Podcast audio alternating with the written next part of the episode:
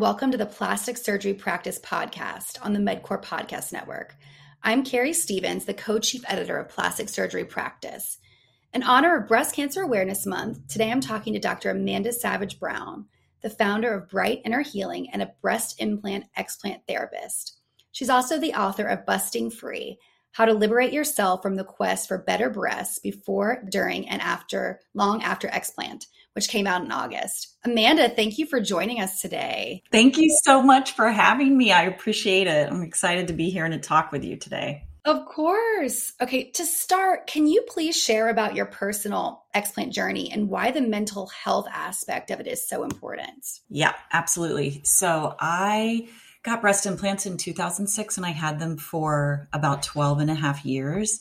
And I explanted for many different reasons, but my ultimate change catalyst was noticing a sudden shape change. So I knew that one had ruptured. And when I was going through my explant journey, I connected with tens of thousands of other women that were going through their journeys as well.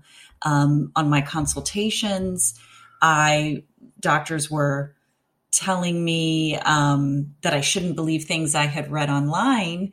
And I hadn't really read anything online because at that point I hadn't really been in social media groups. So that when I went for my consult is when I learned that there was so many women moving through explant and most were moving through it for breast implant illness related reasons or BII.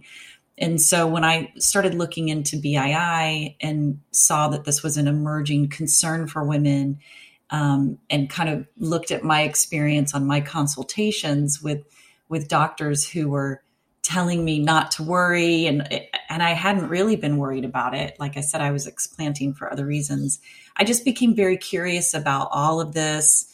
I looked into it learned a lot about it and I went through the whole journey with the eyes of a psychotherapist, and I'm also a former United States public health scientist. And so I started seeing a bunch of gaps in the psychosocial care of women on these journeys and how there's so much value placed on breasts that we can surgically alter our bodies to augment or restore or reconstruct them.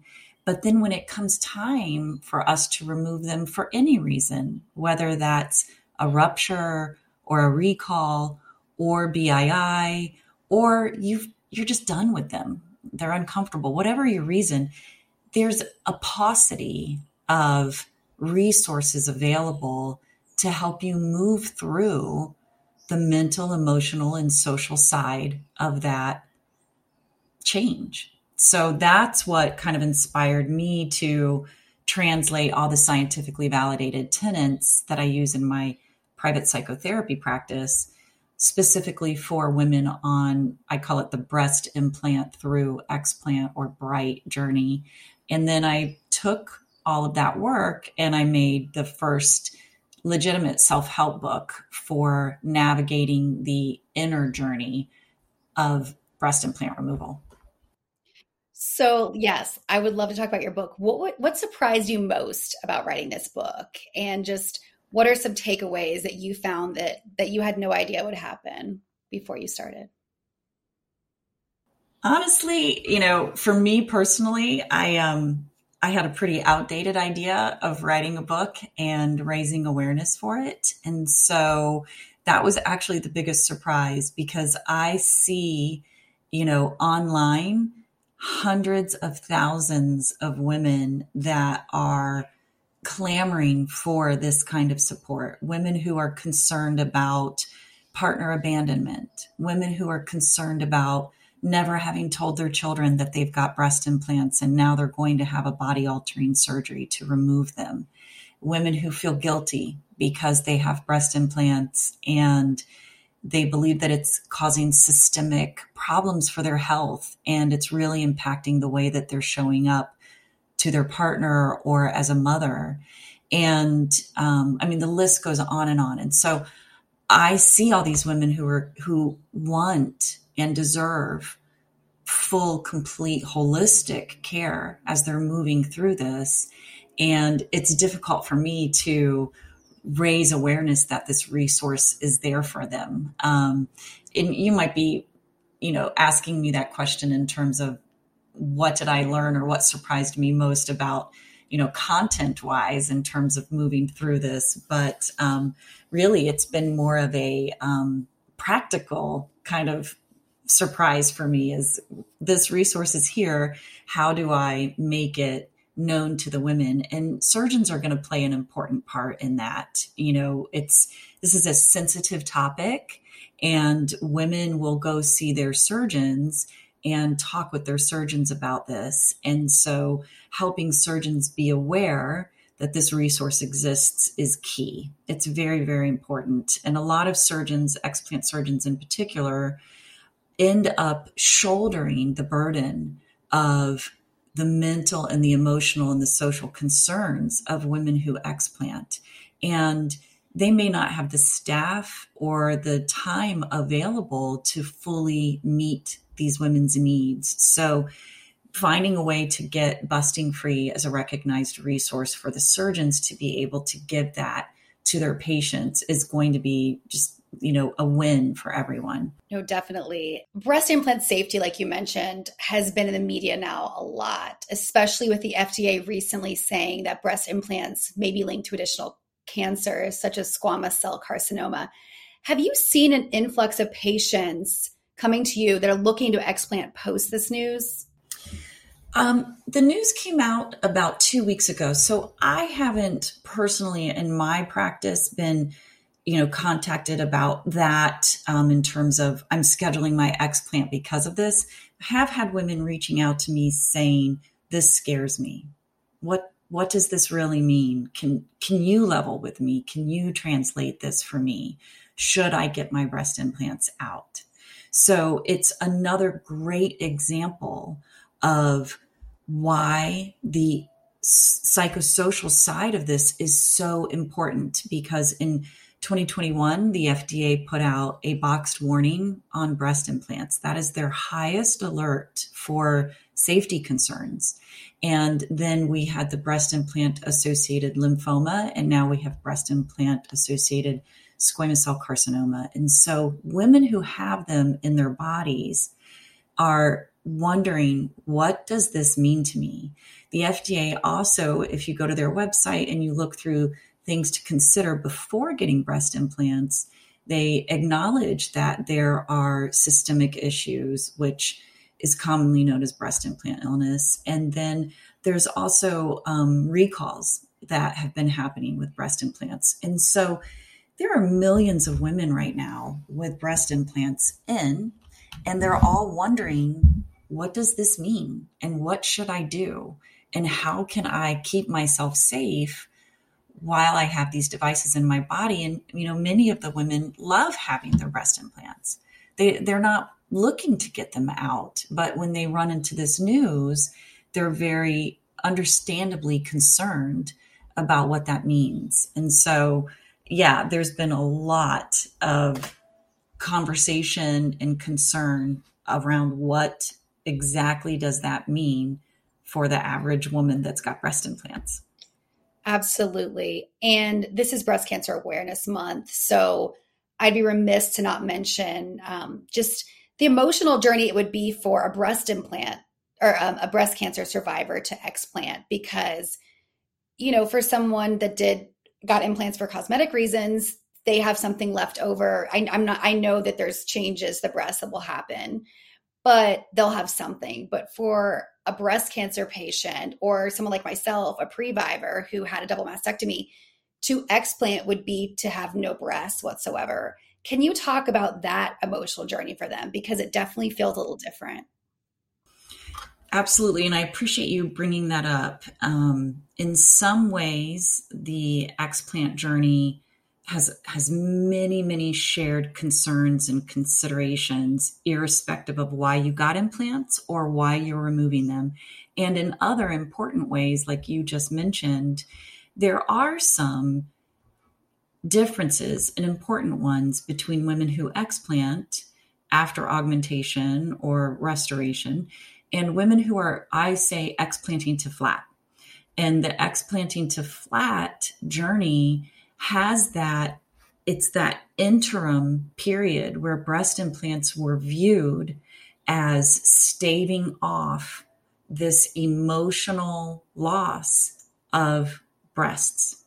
And and they are offered to breast cancer patients or previvors they're offered to them as these solutions right to help you feel whole and complete and like a woman and so when a woman has gotten breast implants for that reason after mastectomy and she's had that messaging coming at her you know i know a lot of breast cancer patients who reconstructed with implants who are told things like, you know, you're too young to not have breasts. You've got to do this reconstruction, you know, and and so that all these things get into that woman's mind and heart.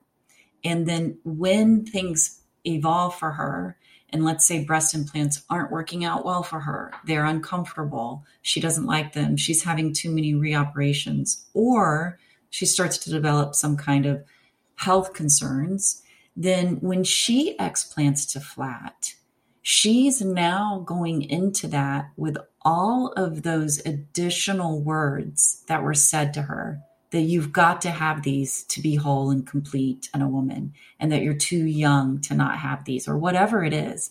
Now she's bringing all that forward with that loss.